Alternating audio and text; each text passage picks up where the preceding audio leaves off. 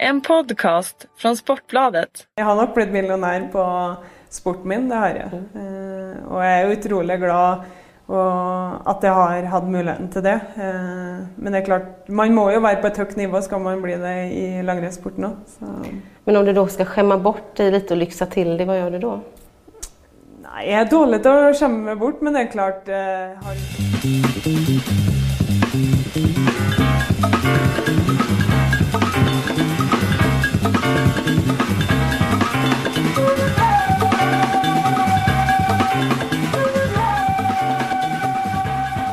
Men då säger jag hej och väldigt välkommen till världens bästa kvinnliga skidåkare, Marit Björgen. Tack för det.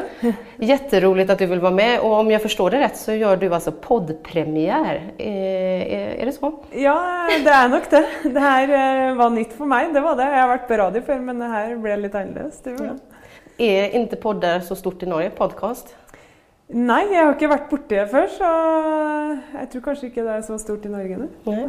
Charlotte Kalla var min premiärgäst i den här serien där jag följer kvinnliga idrottsstjärnor. Men du är den första utländska gästen och jag är väldigt glad för att du ställer upp. Ja. Och det är snart, lackar vi mot ett nytt år. Det innebär Tour de Ski, men först och främst har du något nyårslufte, Marit, som du kan berätta för oss? Nej, det har jag faktiskt. Jag har aldrig haft något nyttårsförsett. Det har jag inte. Pröva att leva i nuet.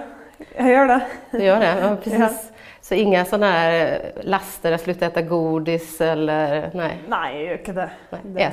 Äter du godis? Jag äter godis, det gör jag. Det... Ja, jag är glad i det också, så det jag gör absolut. Jag vet att Charlotte Kalla och de svenska åkarna var lite rädda förut för att äta godis för att det här plockgodiset som alla har varit och tallat i för att bli sjuka. Ja. Äter du sånt? Ja, jag har inte tänkt något över det, men nej. Det är ju klart att det är ju en smitta över det, och det är det. Och vi har ju som regel mycket godis på fysorummet. Och när alla utövare är där och plockar så är chansen för att bli sjuk det är det. Men jag tror för mig är det att pröva att leva normalt. Jag har blivit sjuk när jag inte har känt koffer, och jag har också varit i lag med personer som har varit sjuk utan att bli sjuk, så det är ju inte något facit på det. Händer det så händer det. Ja, det gör det. Du, Tour de Ski, vilka förväntningar kommer du har du inför det? Jag tror det skier jo, det mangler jo en seier der. Nu har jag kanske heller inte prioriterat de sista 4 åren när jag har varit på mitt bästa. Jag har ju sagt att det är ju byggt för mig. Jag har ju möjligheten och potentialet att göra det väldigt bra där. Jag har ju 2 andra platser, men jag mangler den jävligaste platsen, så klart det är nog ett mål, det är det, absolut. Men är nästa år ännu ett bättre år då, när det inte är mästerskap, för att verkligen komma upp för backen först? Ja, det är det, absolut. Så, men så är jag börjar närmare med slutet av karriären nu, så det är ju vanskligt att veta om jag är fullt motiverad nästa år.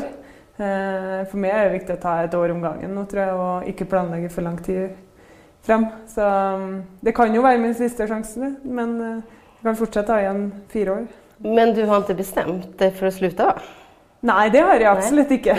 Det har jag, men som jag säger, jag tar ett år om gången, och jag har ju skrivit avtalet till 2018. Det har jag, och, men det är liksom, om det kommer till ett punkt där jag manglar motivation till att lägga jobben som krävs, så är det klart att då blir det tungt att driva på, så då är det slut. Så jag tycker det är vanskligt att säga när det kommer till ske. Så det skulle kunna ta slut efter VM-guld i Falun?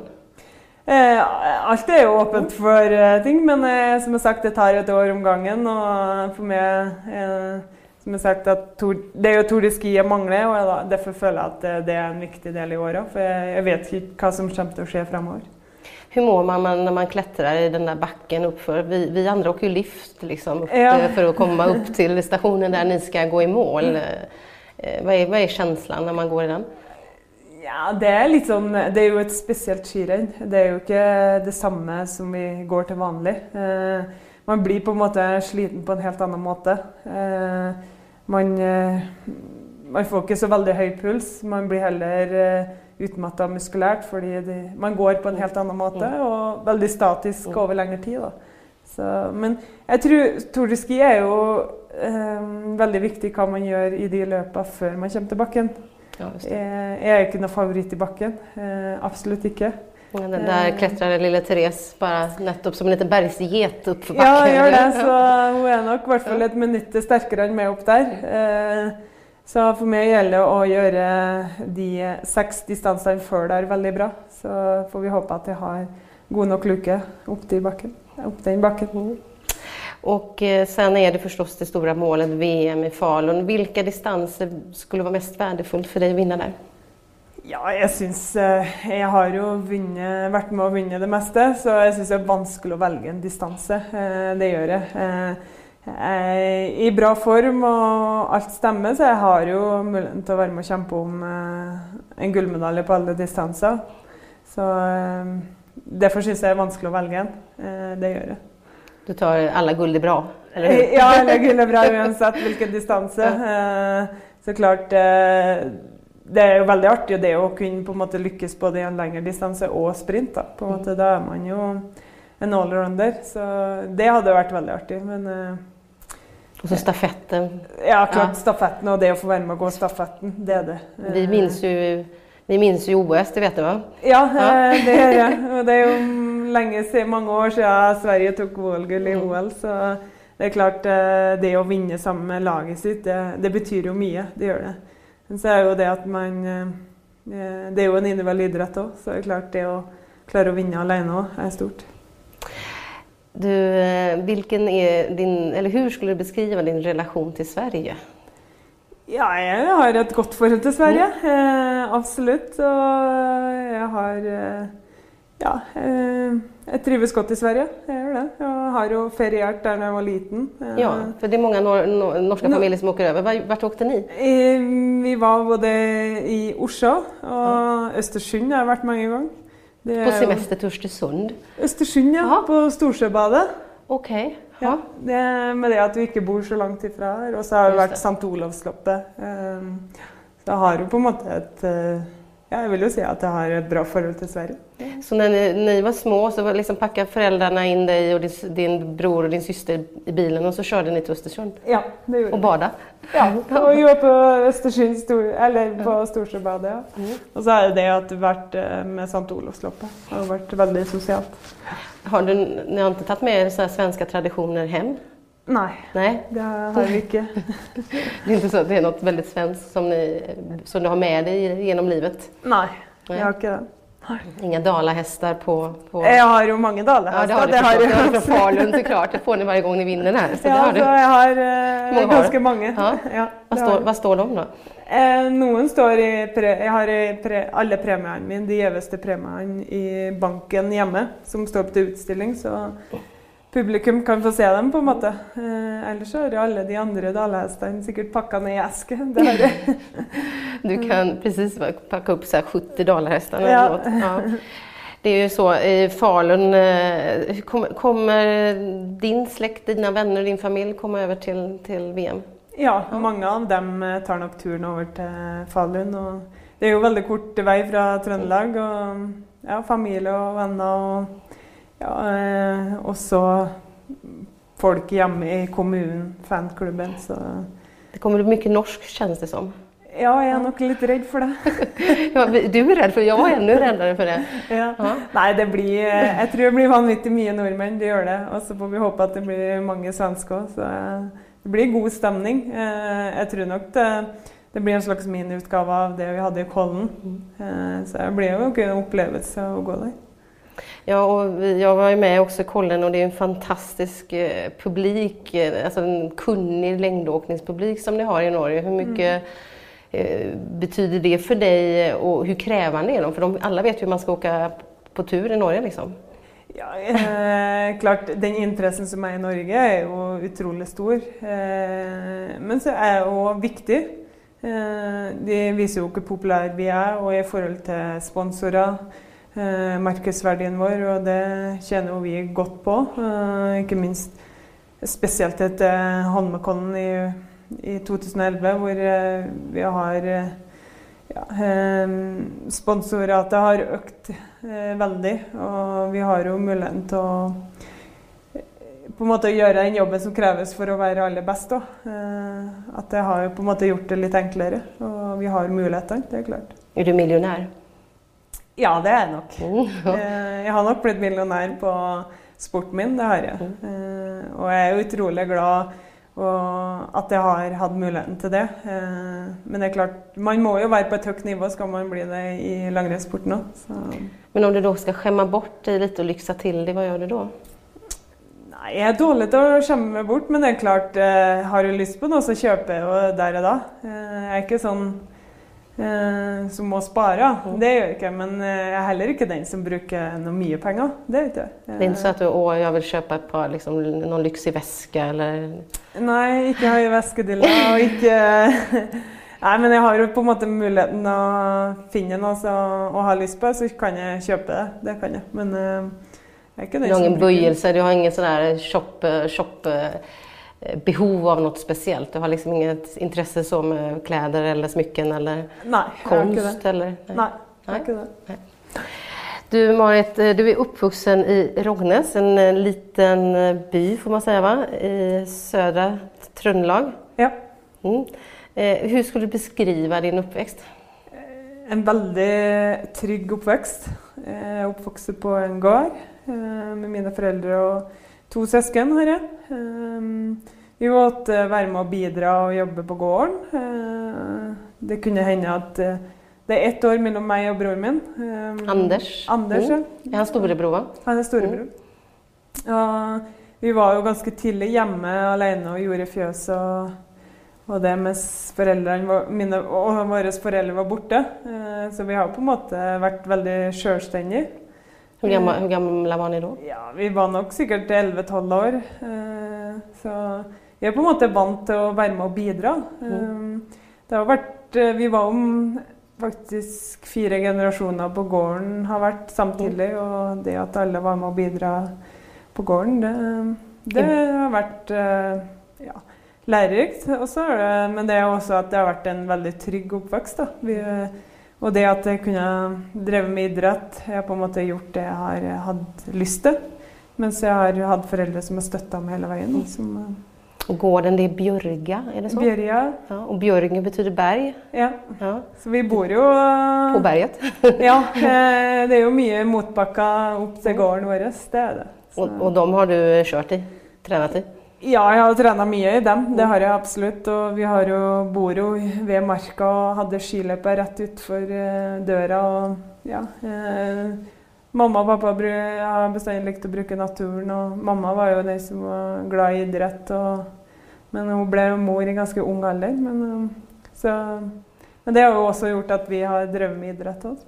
Blivit glad i idrott. Precis, och om man läser beskrivningar utav dig som både kommer från din mamma och din första tränare Idar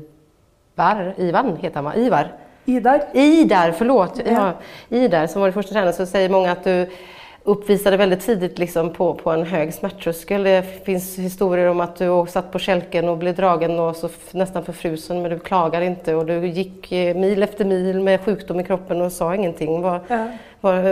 Kommer du ihåg dem, alltså upplevelserna? Ja, jag var nog kanske... För om det var smärta så var jag kanske stod på allikevel och sa egentligen ingenting. Så sånn sett så er jo det på en måte en god gren å ha med seg inn i idretten, det er det. Og så var jo det at jeg trenet mye sammen med gutta, og det gjorde jo at jeg skulle ikke være noe dårligere enn dem, og jeg skulle jo henge på der, og jeg hang jo på til stupte nesten, så det er klart, det er jo en del av den styrken jeg har, at jeg har vært veldig sterk, og jeg har aldri gitt meg, på en måte. Nej, och din brorsa Anders, han slutade åka när du slog honom? Ja, det var det som går rykte om. Ja. Så, ja, men jag klart säkert inte någon väldigt artig att bli slådd av lillesystern sin. Det tror 17 det. Nej, men han hade absolut talang till honom, men det blev andra intressen som han valde.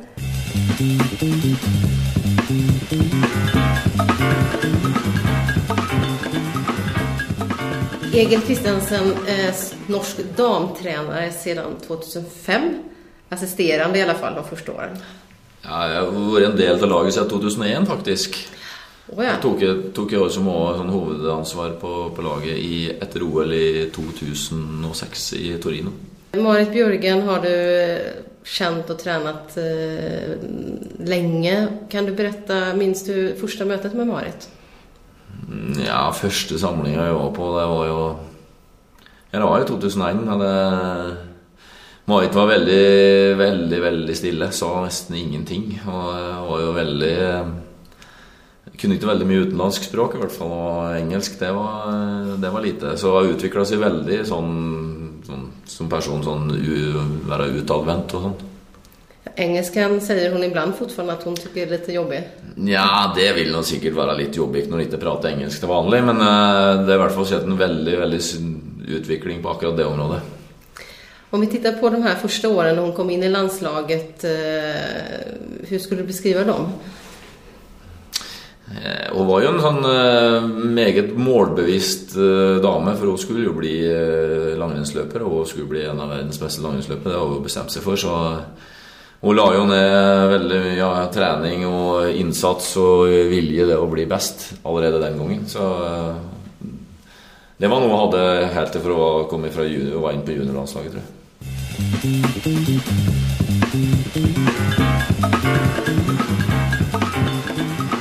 Om jag nu skulle hänga med dig till Rognes och gå på plattdans. Plattdans och platthäst. Ja. Vad hade jag fått uppleva då? Ja, da har du fått opplevd egentlig ungdom fra 15 år og egentlig ja, voksne opp til sikkert 50 år som er samlet på fest, og som vi kaller karsk, det er jo kaffe og brennevin. Ok, ja, kaffekarsk, den har vi i Sverige også. Ja. Så, nei, det er jo, jeg er jo oppvokst med det at man dro på fest når man var konfirmert, og det var ju plattfest på sommaren och ja, mycket fester på hösten, och ja, blev inte så mycket på vintern när jag började konkurrera på ski och sånt, men jag har varit en delaktig av den kulturen, ja, det är jag. Men du drar fortfarande på en plattdans eller plattfest nu, eller finns det inte utrymme längre för en fest då? Ja, jo, jag gör nog det, men det har blivit artskilligt mindre, det har det, och det är ju för man har inte varit har blivit den man är också. Så, og når man vet at det er ja, folk der som er 15 år yngre enn meg, og som også kanskje har med som et forbilde, så blir det ikke helt det samme å dra på fest lenger nå, det gjør det ikke. Du får feste hemmevil. Jeg får feste innenfor husets fire vegger hjemme. Ja, det är klart, man har mycket att leva upp till. Du, sen så när du lämnade Rognes och så fick din karriär att flyga, kom in i landslaget, så hade du framförallt i början av 2000-talet med VM-guldet 2003 det första där liksom. Vad betyder det för dig, det stora genombrottet?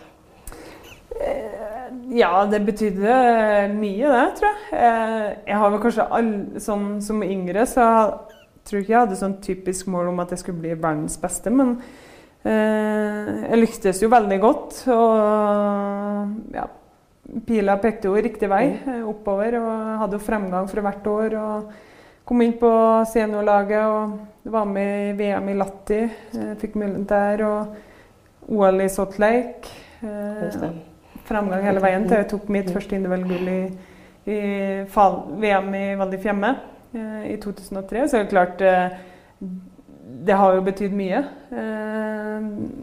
Det betydde mycket för att jag visste att jag hade potentialet att bli en god skilöper. Och det att man lyckades, och då är det ju enkelt att hålla på. Och sen fortsatte den kurvan uppåt, men sen hade du några tunga år där, OS 2006 och fram till kanske Liberec då som... Ja, du skrattar inte när man säger Liberec. Nej, det var nog mitt, och har nog varit mitt dåligaste mästerskap. Ja, jag reste väl därför utan medalje. Men det är klart, det var också en vendepunkt. Jag hade ju några år där hvor det, som var tyngre, men jag hade ju goda resultat inemellan som säkert många har drömt om. Men jag var inte stabil nog. Och det var nog mycket av den träningen jag gjorde. Jag drev kroppen min allt för tufft. Jeg hadde jo lyktes med et treningsregime frem til VM i Oberstorf med 5 medaljer, og hadde veldig tro på den treningen, og jeg fortsatte med den, uansett om jeg skiftet trener fra Svend Tore Samdal til Egil Christensen. Men jeg tror jo etter hvert at jeg kjørte kroppen min for hardt da, og på en måte derfor det ble veldig ujevne resultat. Bara beskriva den känslan när du hade kört kroppen för hårt. Liksom, hur upplevde du det i din alltså, fysiska upplevelse? Man kom till ett punkt på måndag man visste inte egentligen helt hur kroppen skulle kännas. Jag trodde att den var bra. Att jag har hållit på så länge att jag kunde inte huska hur det att vara bra kändes ut. För egentligen efter VM i Liberec hvor jag bestämde mig. Som jag egentligen var inne på nästan att lägga skian på hyllan. Hur nära var de hyllan? Bitterligt, men det var ju det att om jag orkade egentligen att drömma här och inte lyckades uppnå det jag hade drömt om. Men så var det en sån inre drive som sa att jag hade inte fått visst vad jag egentligen var god för. Jag hade mer inne. Och då bestämde jag mig för jag fortsatte och då måste jag på något sätt ändra på ting. Och det gjorde jag egentligen från våren 2009 och eftervart så kände jag att kroppen responderade på en helt annan måte.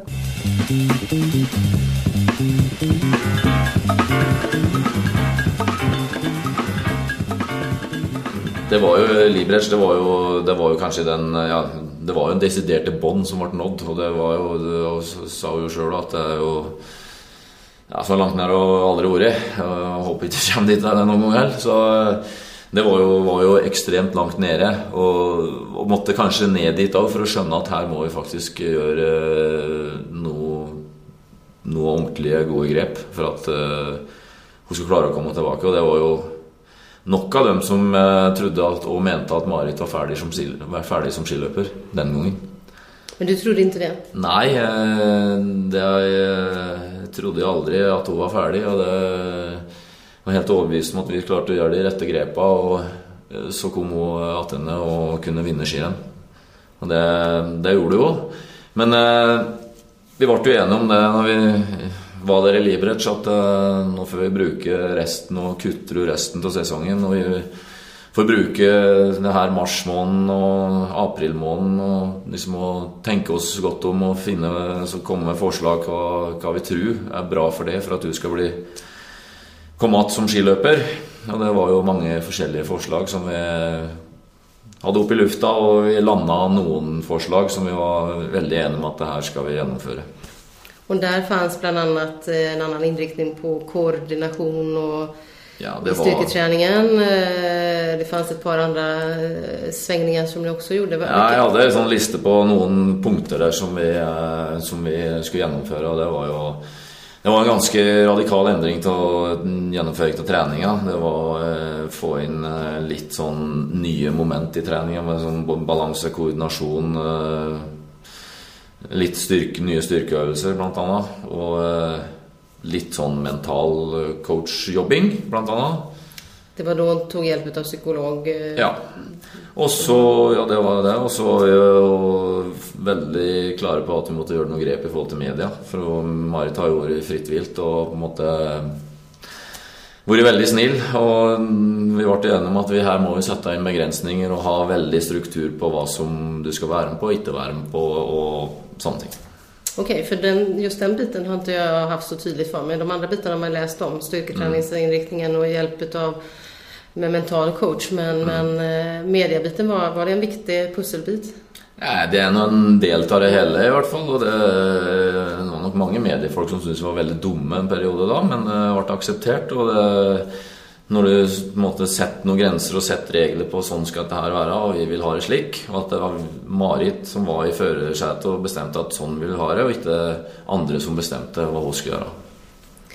När det gäller alltså styrkebiten och den träningen hon hade gjort innan då med Svend Tore Samdal så fanns det ju en debatt där om hon hade tränat fel, om hon hade tränat för tungt, för mycket muskler. Hur upplevde du den debatten och vad hade du för ståndpunkt i det?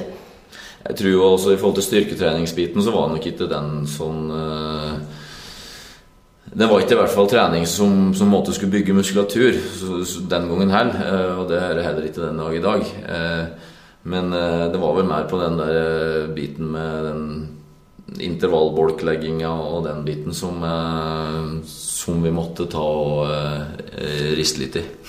Jag berättar den, alltså det finns en tradition av det finns starka träningsdiskussioner i Norge och traditioner på om man ska gå liksom hur de ska träna med roliga lykter, vad säger ni för något? Ökter.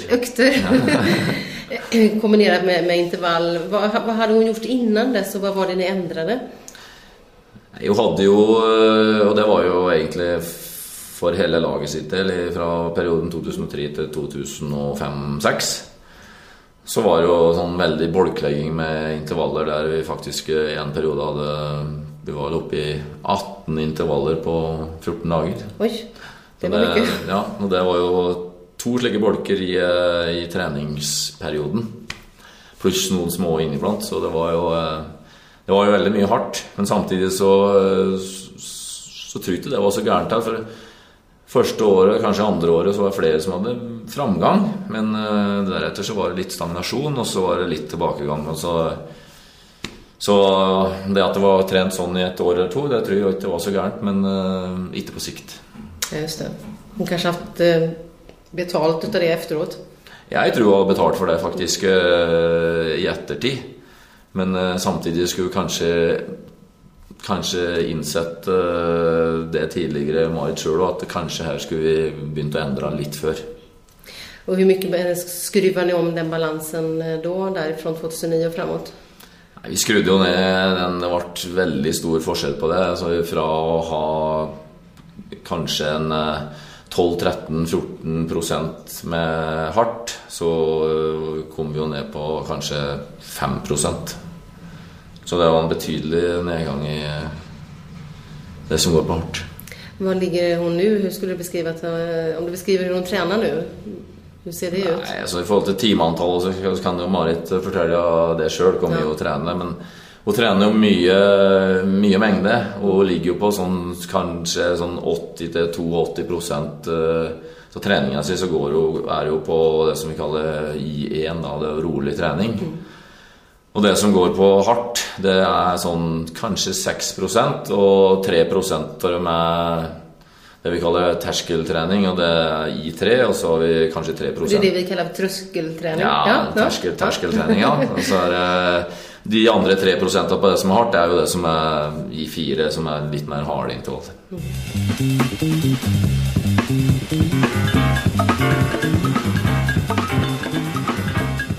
Du ändrade både då till upplägget intervall och lite roligare, lugnare träning. Styrketräning blev lite mer koordination. Och så fick du psykologhjälp, eller mental coach kan vi kalla det kanske för. Ja. Vilken av de här bitarna känner du var viktigast för att du skulle få den här? För vi minns ju alla Vancouver att det gick väldigt, väldigt bra där. Ja. Kanske det första mötet var kanske med idrottspsykolog, Britt Foxell.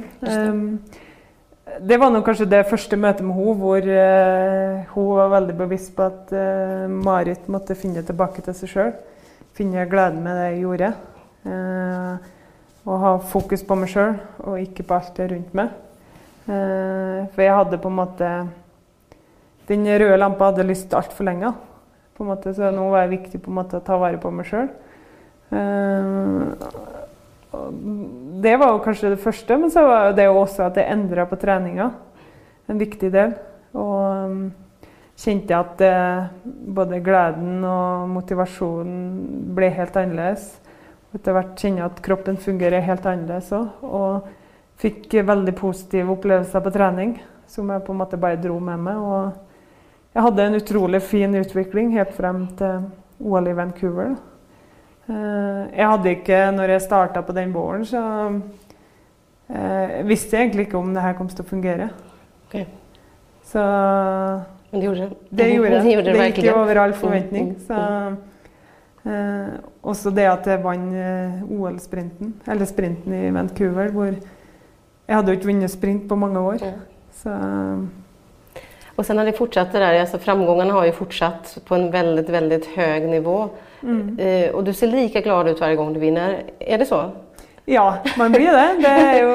Det är ju det som driver mig. Det är ju det att lyckas och vara först över målstreken.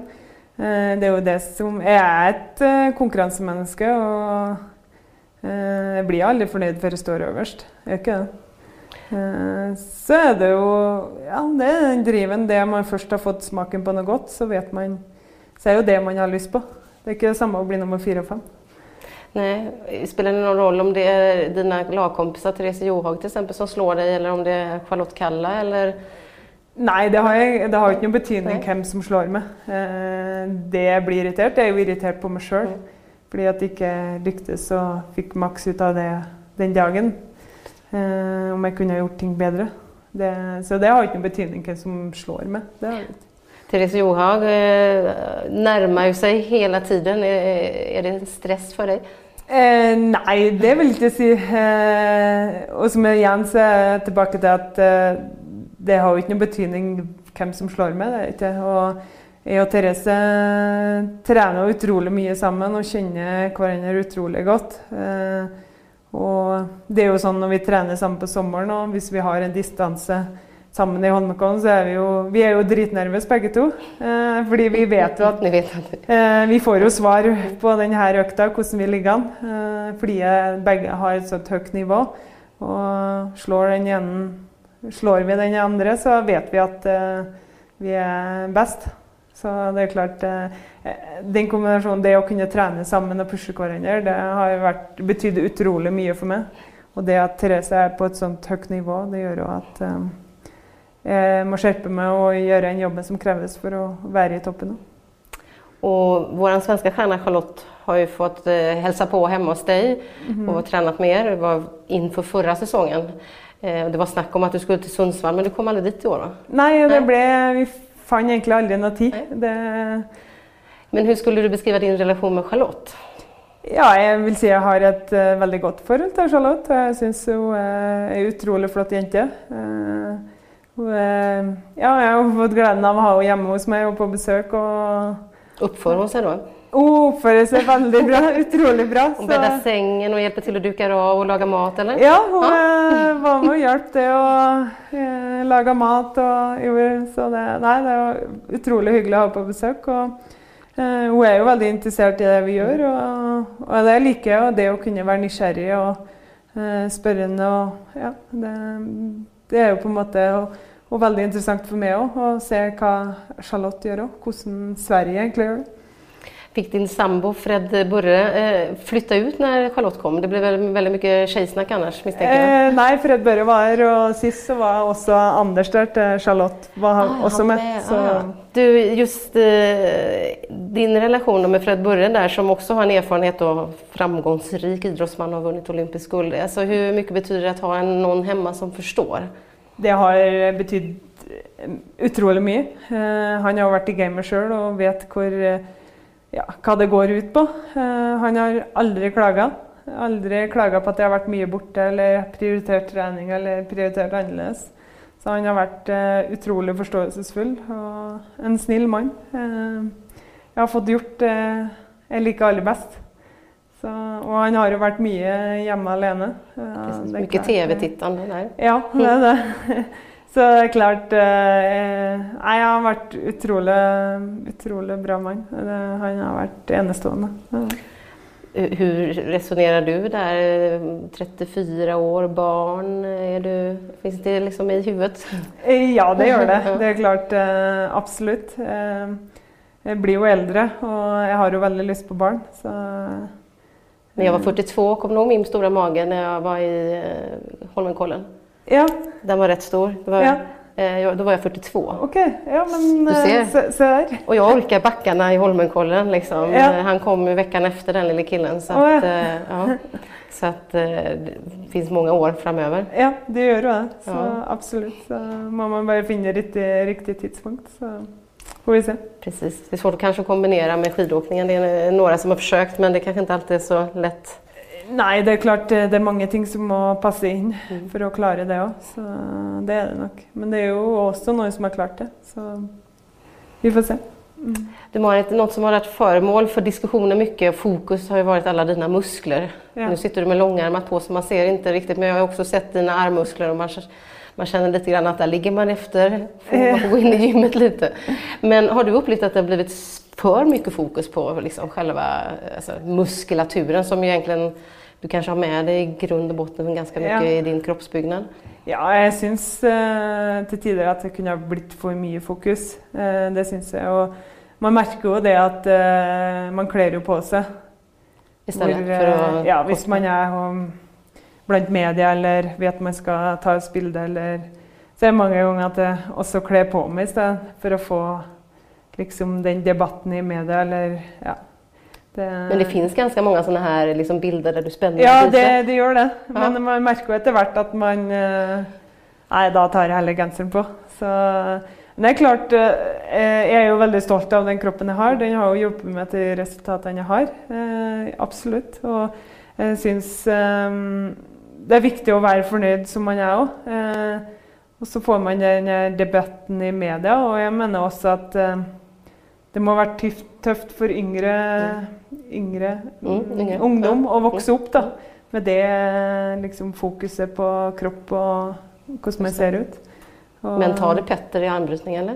Petter Northug? Nej, det gör jag nog inte. Jag har inte prövat, men jag ser nog starkare ut än vad jag är egentligen. Jag har inte varit något mer i styrkerommet än vad kanske Therese har varit. Men jag har ju mer kropp som får fort muskler, bara på något jag ser på träningsapparatet. Så det är ju det att man är forskjellig. Är det. Så... Det är en sak där Marit, som har också varit föremål för diskussioner, det är ju dina astmamediciner. När du 2009-2010 så släppte ju Varda den astmamedicinen du hade. Den fanns på Vardas lista men du fick dispens för att använda den. Och sen har man släppt den från listan, det vill säga att det är tillåtet att använda den i en viss mängd. Kan du berätta liksom, din astma, när upptäckte du den och hur är det om du inte skulle använda astmamediciner? Första gången jag uppdagade var nog när jag var 18 år.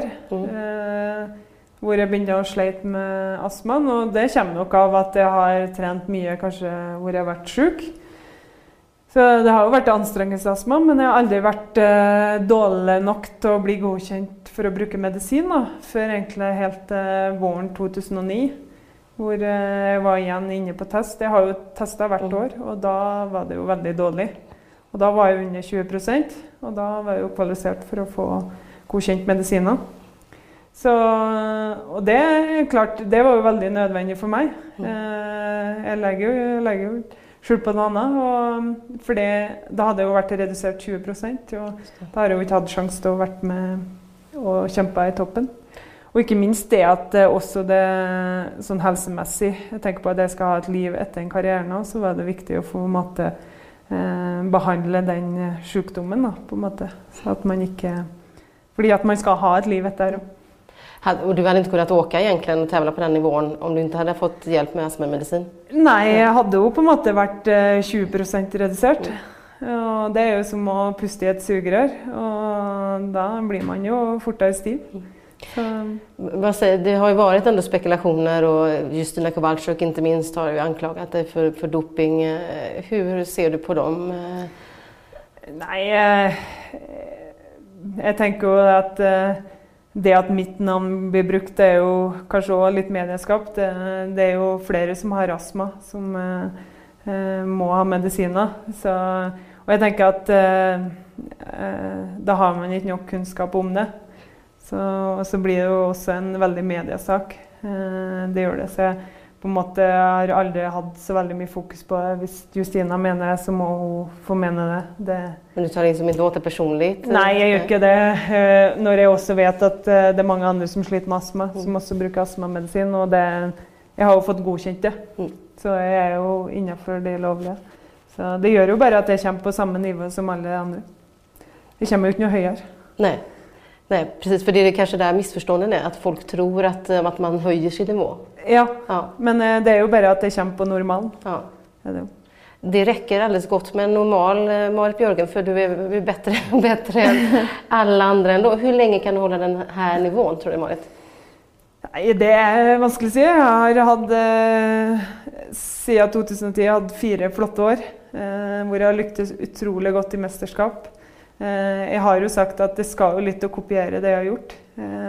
Men jeg ser jo igjen, jeg klarer å fortsette å holde et veldig høyt nivå, og så kommer det helt an på motivasjon, og at man klarer å holde seg skadefri og sykdomsfri. Så jeg mener man kan holde på til man er 40 i hvert fall.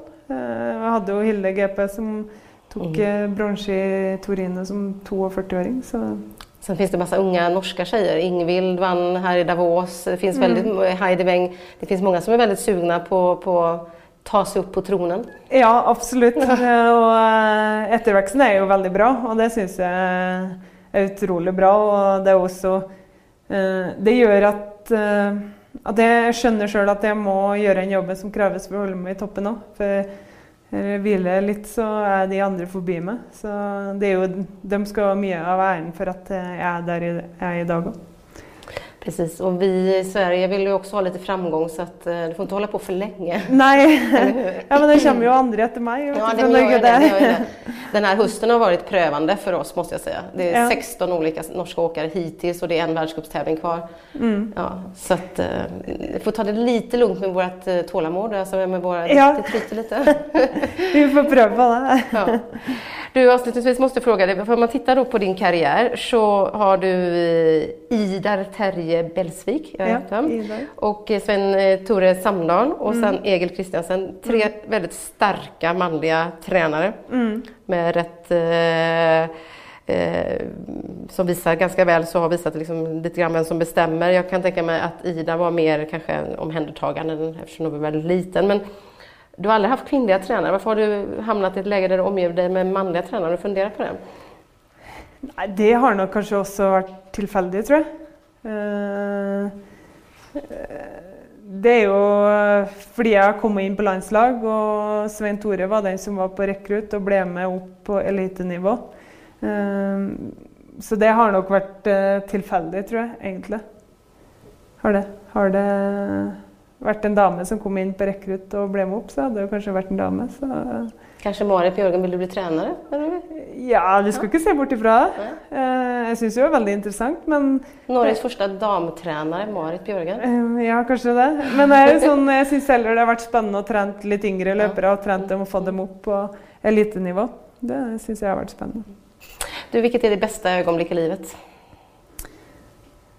Jeg har opplevd utrolig mye i karrieren min. Jeg synes det er vanskelig å skille dem, men det er jo andre ting i livet også, som det og familie og det å bli tante og ha en samboer. Det er jo mange andre ting enn bare kanskje det å gå fort i sporet. Og har det vært ditt jobbigste øyeblikk eller tid? Det er nok kanskje de årene hvor jeg var litt yngre, spesielt kanskje 2008-2009-året. Ja.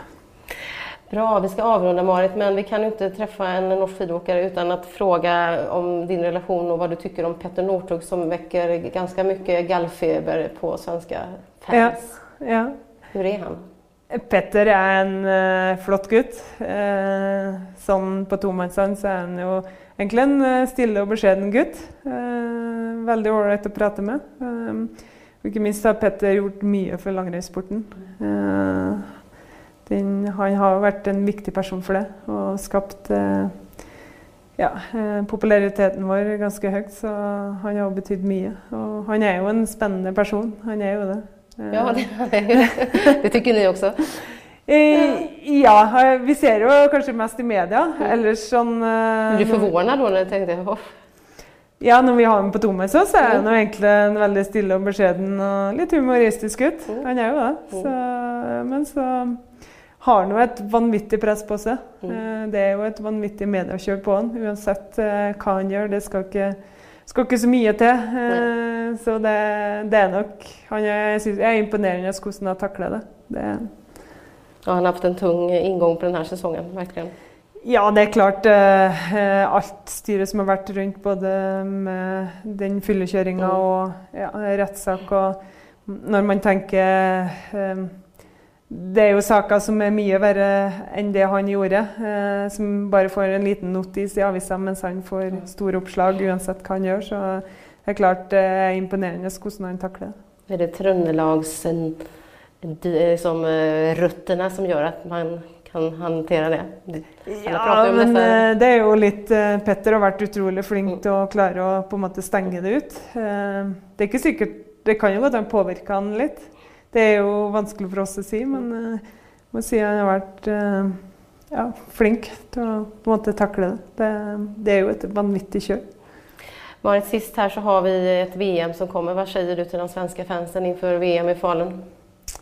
Nej, vad jag ska säga till dem? Ja, du har chansen.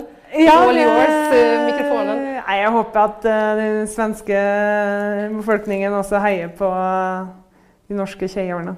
Jag hoppas. Åh, inga svenska medaljer? Jo, det blir det. Det blir nog svenska medaljer, det är jag säker på. Men inte för många kanske? Nah. Du kommer nog ta en del. Nå, vi får se. Nej, jag hoppas att det blir svensk medalj. Ja. Jag gör det. Det lät som ett bra slutord. Det är viktigt att de svenska publiken ställer upp för de svenska.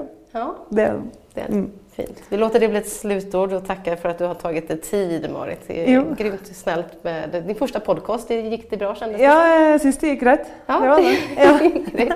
En fin mikrofon framför oss. Ja, den var ju... Ja, visst, den jag fick sån inblick av att det var sån Carola-sång i. Ja. Kan du Carola? Gillar du Carola? Ja, jag har hört mycket på hon. Ja, fångad. Ja, ja mycket fängande musik. Som... Men hade du, när du var yngre där, det finns ju lite stories om piercing och lite, hade du det? Ja, jag hade piercing till 2009. Ja, det hade du. Ja, just det. Då valde jag att starta lite på nytt, så då fjärnade jag den och så hade jag många hull i öronen. Var det Britt som fick det liksom? Är detta verkligen Marit? Du får gärna plåta nu, Anders. Nu rullar jag bara på. Nej, jag var nog lite piercing. Det var jag. Men då hade jag haft den i 10 år. Ja. Så var det att många som mente att... Jag fick väldigt mycket brev i passen på att jag tog mycket energi av kroppen. Då. Med de alla piercing och hull i öronen. Typ, som gifter? Ja, på en måte. Som mente att jag borde fjärna den. Så... Trodde du på det? Nej, jag inte det. Men så blev det en sån... Jag kan liksom fjärna den. Ja. Var det lite så här hårdrock-tjej då? Eller vad? Nej, jag var ju egentligen inte det heller. Jag hade, men jag var piercing och så hade jag egentligen lust på sån tatuering. Sån, med sån... Som ring runt? Eller sån här armar? Ja. Men det har du inte, va? Nej, det har jag inte. Det är jag väldigt glad jag inte gjorde. Men nej, jag var väl lite sån... Vad ska jag säga? Lite guttigente. Lite... Ja. Ja, men är du det gänget fortfarande? Jag vet inte. Jag är i vart fall inte den jänta som likar att gå i kjol och negellack. Och, nej, det är inte. Du är inte Anna Haag. Hon älskar det. Hon vill ha high heels liksom. Ja, nej, och Therese är ju lite mer sån.